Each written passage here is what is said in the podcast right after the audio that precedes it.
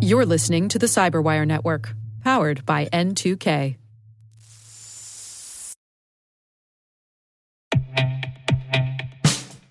And now, a message from Cyberbit. Mastering cybersecurity is like mastering a sport. You build muscle memory through rigorous practice, then you train as a team to foster cohesion while operating under pressure. Like athletes, cybersecurity professionals thrive on hands on simulation. But traditional courses, certifications, and open source labs won't build you a winning team. You need Cyberbit.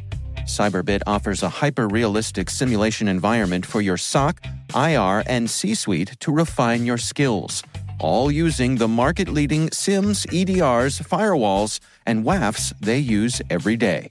Cyberbit is offering Cyberwire listeners a free live fire exercise. Sign up your team now at cyberbit.com slash cyberwire.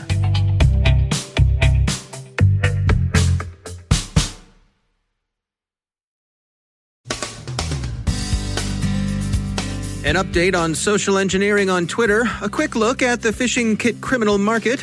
The European Union sanctions individuals and organizations in Russia, China, and North Korea for involvement in notorious hacking campaigns. North Korea's North Star campaign is back and dangling bogus job offers in front of its marks. Deceptikons snoop into European law firms. Zully Ramzan from RSA on digital contact tracing. Our guest is Tom Kellermann from VMware Carbon Black on top financial CISOs analyzing the 2020 attack landscape. And both NSA and NIST have some advice on shoring up your security. From the CyberWire studios at Data Tribe, I'm Dave Bittner with your CyberWire summary for Friday, July 31st, 2020. According to Twitter, the social engineering that enabled attackers to compromise high profile accounts to run a Bitcoin scam was accomplished through a phone spear phishing attack. It's unclear exactly what that means, but Graham Cluley speculates that it involved impersonating a Twitter help desk, possibly with a combination of SMS phishing with a request to call a scam help site. By Twitter's account, the social engineering that gave the hackers access to Twitter's internal support tools proceeded in at least two phases. Twitter says that not all of the employees that were initially targeted had permissions to use account management tools, but the credentials the social engineers obtained from those personnel enabled the attackers to sift through parts of Twitter's internal systems to collect information about the company's processes. Then they used what they learned to find and target other employees who had the access the attackers were after. Once they'd obtained credentials belonging to users with more extensive privileges, the attackers were able to use them to access account support tools. And from that point, they were able to run their lowbrow altcoin advance fee scam, forsaking the deceptive ingenuity they'd employed in all those voice spear phishing attacks.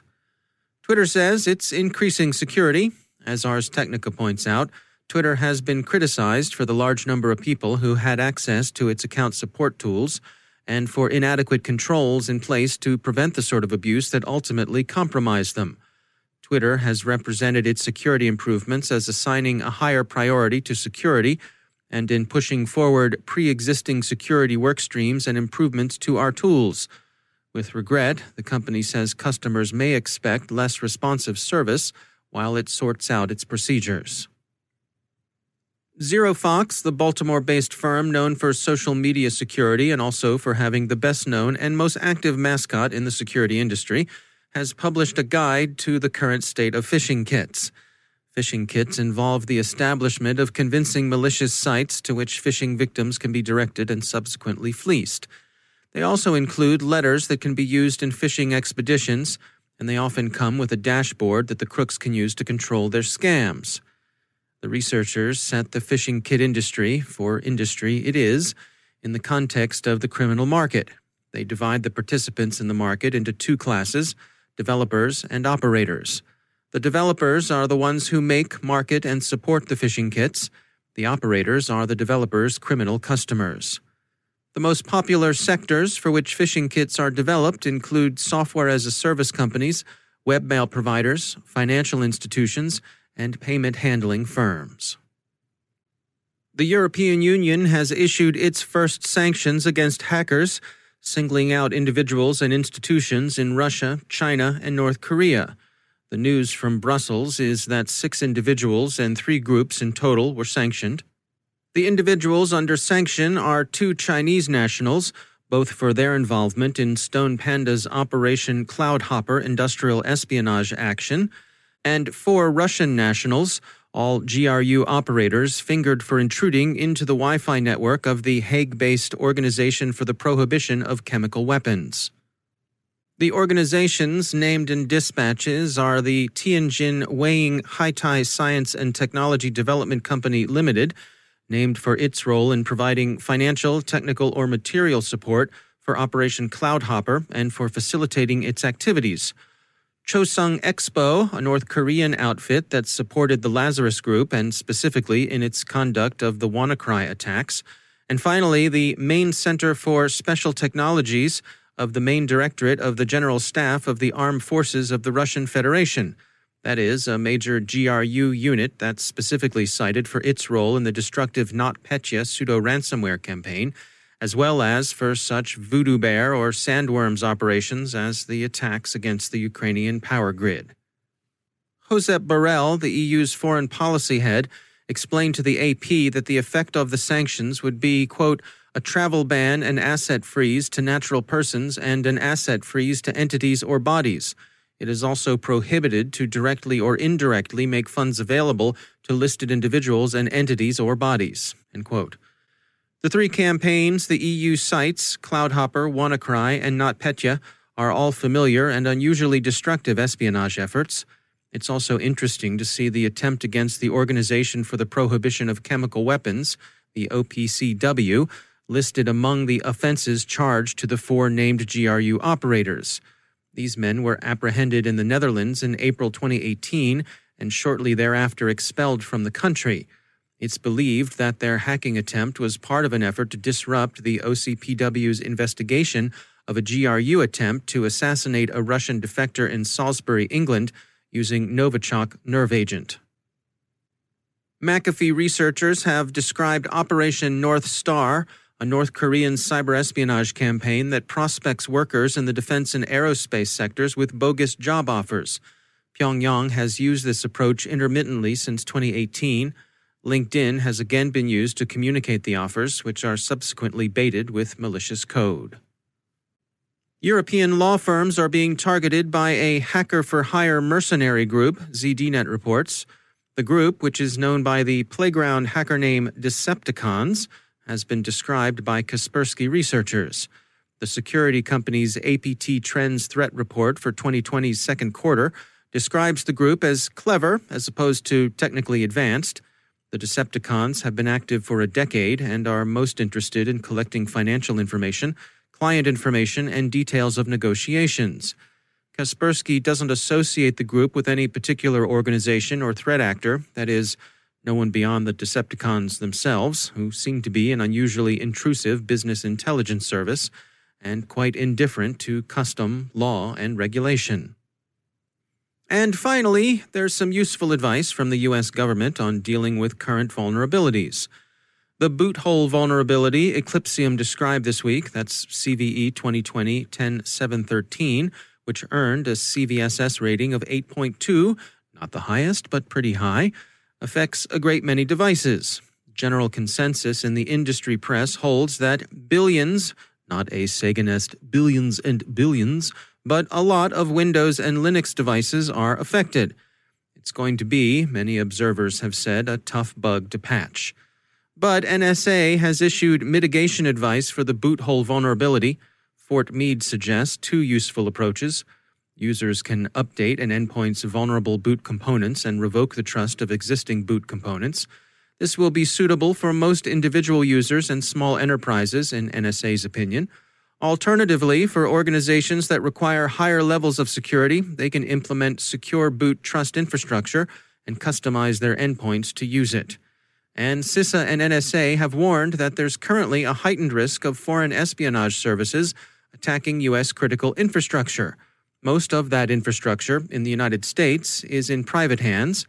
NIST, the National Institute for Standards and Technology, reminds those who operate infrastructure that the Institute has guidelines available for secure engineering that can reduce the risk of such attacks.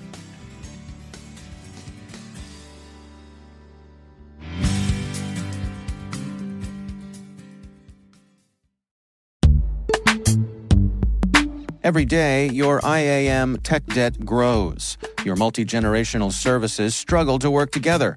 Building an identity fabric can fix this. It makes all your identity tooling stronger and allows you to connect any app to any service you want to use with zero coding, zero maintenance, and zero app downtime. Strata's identity orchestration platform separates the identity logic from your applications so you can optimize existing IAM tools and manage them in a single control plane. Now, every vendor, standard, and architecture work together. In short, building your identity fabric means you can secure your non standard apps keep your complex access policies, retire outdated IDPs, and modernize in record time. So build your fabric with Strata Identity and get rid of tech debt for good. Visit strata.io slash cyberwire, share your identity priorities, and receive a pair of AirPods Pro. Offer valid for organizations over 5,000 employees. Connect today at strata.io slash cyberwire.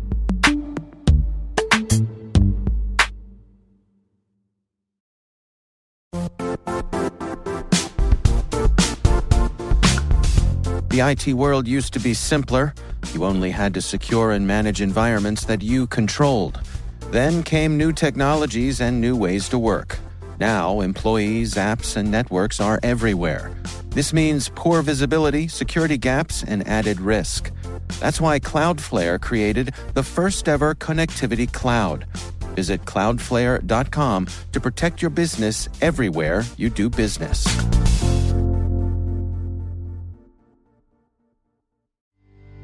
My guest today is Tom Kellermann. He's head of cybersecurity strategy at VMware. He joins us with results from their recent report on top financial CISOs analyzing the 2020 attack landscape. Yeah, this report is seminal. Um, we surveyed and interviewed over a thousand CIOs and CISOs from around the globe. Uh, they're all experiencing an increase of attacks. They're all experiencing increased attack sophistication.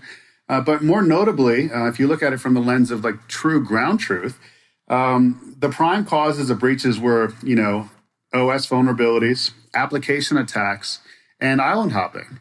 And application attacks and island hopping are things we need to focus on because the nature in which APIs are being built out left and right to facilitate digital transformation and the provision of financial services or the provision of just services to your constituencies, hackers are taking advantage of that. And they're targeting those very APIs to essentially island hop into entities and then use those entities' digital transformation efforts to attack their constituencies. The most prolific types of cyber attacks were custom malware attacks and cloud based attacks, specifically cloud based attacks using Google Drive. And process hollowing has become the new MO of living off the land or lateral movement within organizations. We've been focusing on PowerShell for too long. Uh, I wish Microsoft would just fix the problem, uh, but then they also have the other problem of WMI. Uh, but frankly, process hollowing has been widely embraced by the elite hacker crews of the world as the mechanism by which to move from east to west or west to east within the infrastructure, and, and then perform campaigns of not only island hopping, um, but essentially commandeering the entire infrastructure as a whole. Wow. Are, are there any common elements for the, the, the, organizations that are doing a good job, that are effectively defending themselves? Do they have any common threads there? Yes, uh, they do. They've integrated their security controls. They understand that it's an all hands on deck approach and that they have to break down the silos between IT and security. Um, they got to operationalize security through IT, and to do so, they need to dramatically increase visibility. These same organizations are regularly conducting threat hunting exercises uh, and using those as essentially a game day film for the inevitable allocation of resources and personnel. Um, these people believe in securing applications, securing workloads, uh, and they also believe in the premise of just in time administration, as in so much that administrative privileges uh, shouldn't remain uh, indefinitely for anyone within an organization as just easy stepping stone. Were, were there any surprises that came out of the survey that you did? Anything you didn't expect? Well, I didn't expect um, that process hollowing would increase by 300% and destructive attacks would be on such a, such a rise. Uh, I did expect the island hopping phenomenon. I did expect the application attacks.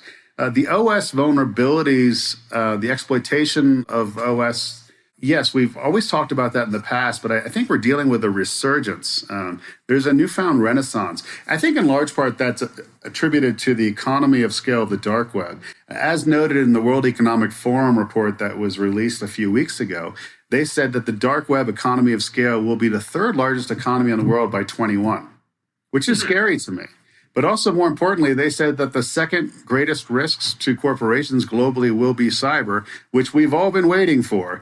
Um, number one being obviously pandemics, which we're all dealing with. But I do think that the COVID crisis and the pandemic of COVID is exacerbating our attack surface. Our adversaries are taking advantage of the situation. It, frankly, the US as a hegemony is very weak right now. And you have got nation states, non state actors, and criminal groups all pursuing a campaign of attrition against us. This is the problem with our industry.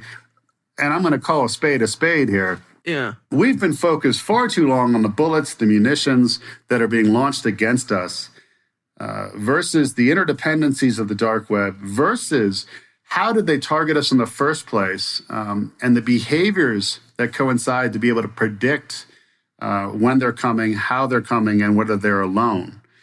And I say this because the Lockheed Martin kill chain is outdated. It is too linear. It doesn't take into account what I would call the cognitions of an adversary. Remember, a cognition uh, is a precursor for behaviors. We cannot just focus on TTPs. I give MITRE a thousand pounds of credit and I appreciate everything they've done with ATT&CK. But now we must begin to think how do we predict new TTPs? How do we predict new combinations of TTPs? And how do we understand and appreciate that it's not a kill chain? They're not coming in and leaving. They are staying in. And then they're going to move laterally and they're going to leverage island hopping. And so, how do we understand those behavioral anomalies within us? Because we have to invert the security paradigm. Uh, decreasing dwell time is, I guess, the ROI for success in today's day and age. But I'm hoping in the end we can suppress adversaries unbeknownst to adversaries when they're inside of us and run them in circles. That's Tom Kellermann from VMware. If you want to hear an extended version of this interview, head on over to thecyberwire.com. You can find it there in the Cyberwire Pro section.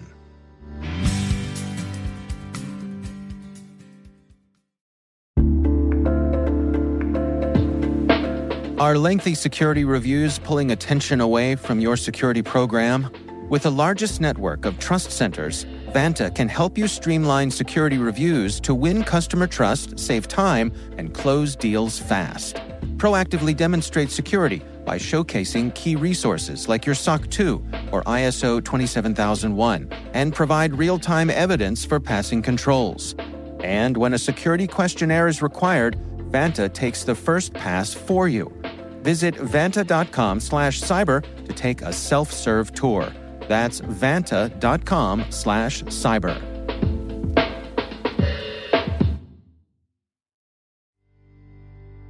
And joining me once again is Dr. Zulfikar Ramzan. He is the Chief Technology Officer at RSA. Uh, Zully, it's always great to have you back. I wanted to get your take on digital contact tracing as we find ourselves uh, continuing to go through this situation with uh, COVID 19. Uh, this is top of mind for a lot of people. What are your thoughts? So, you know, first of all, I think, Dave, it's important to realize that contact tracing is an extremely well known idea in epidemiology. It's been around forever, basically. It involves being able to identify individuals who've been exposed or been in contact with somebody who's been uh, deemed to be infectious with the virus. And really, it's about making those people aware of the fact that they've been exposed and, and recommending appropriate measures like getting tested or quarantining and, and, and so on and so forth.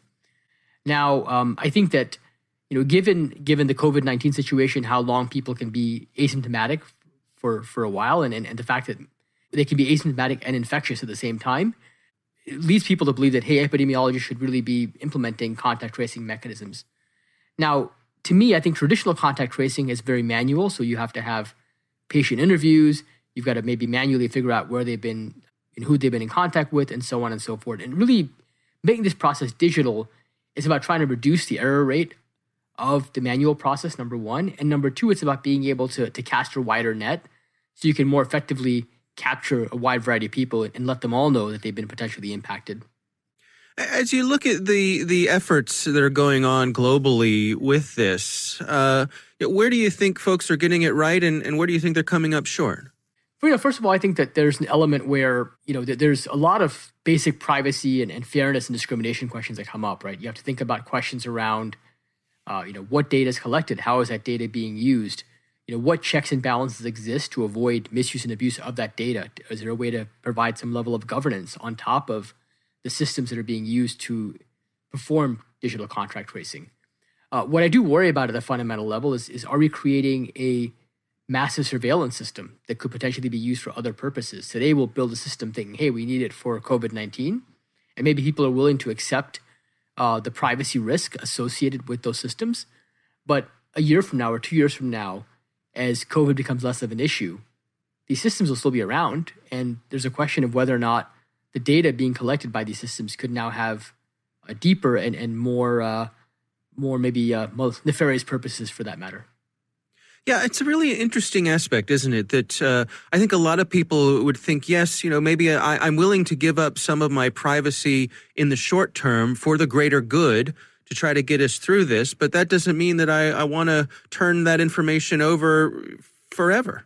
Correct. Yeah. Maybe, you know, you're willing to provide information about your COVID status, but if that same data that was used to collect information about your COVID status can glean other insights about your health, like maybe it tells about other aspects of, of your health history that you may not want to have divulged, all of a sudden you, you may not have that choice, right? All of a sudden you may be caught in this difficult situation where the same data being used to convey COVID status could be used to convey other aspects of, of your health. Yeah, it seems to me too that you know a component of this beyond the the technology side that there's really I guess almost a PR side of this, being able to uh, the, the, folks who are trying to do this to effectively communicate the message that you know this is what we're trying to do. These are the privacy uh, things that we put in place, and, and here's why we need your participation. Right, and I think that's an important element of it. I think with with every technology, we have to have a corresponding way of communicating about that technology. For every one person who understands the technical details, you need 10 who can explain it in maybe layman's terms or explain it to policymakers and talk about the implications. If you don't have that in place, that, that effective communication channel where you can really educate the broader population as well as educate policymakers, you know, we're going to be in for a very, very tough ride. And, and you know, I think we're already seeing this now where, you know, these, these apps that are talking about doing, let's say, Bluetooth-based contact tracing, they're not perfect, right? They have security issues occasionally. Uh, there, there are some vulnerabilities associated with Bluetooth, although not very common these days, but still uh, do come every, every now and then. Uh, people need to understand the risks.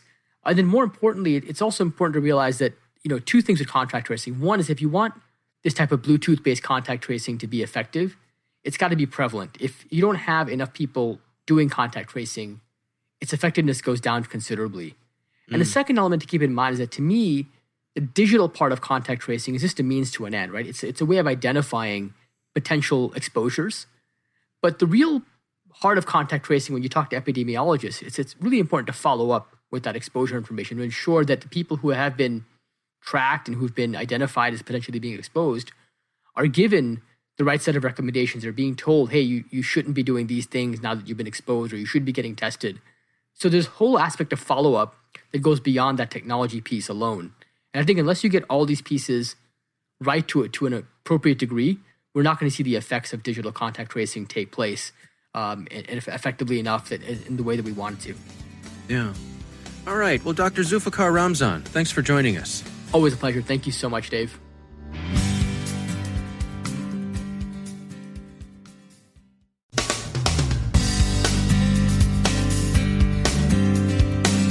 And that's the Cyberwire. For links to all of today's stories, check out our daily briefing at thecyberwire.com. And for professionals and cybersecurity leaders who want to stay abreast of this rapidly evolving field, sign up for Cyberwire Pro. It'll save you time and keep you informed. Listen for us on your Alexa smart speaker, too. The Cyberwire podcast is proudly produced in Maryland out of the startup studios of Data Tribe, where they're co building the next generation of cybersecurity teams and technologies. Our amazing Cyberwire team is Elliot Peltzman, Puru Prakash, Stefan Vaziri, Kelsey Bond, Tim Nodar, Joe Carrigan, Carole Theriault, Ben Yelin, Nick Veliky, Gina Johnson, Bennett Moe, Chris Russell, John Petrik, Jennifer Eiben, Rick Howard, Peter Kilpe, and I'm Dave Bittner. Thanks for listening. We'll see you back here tomorrow.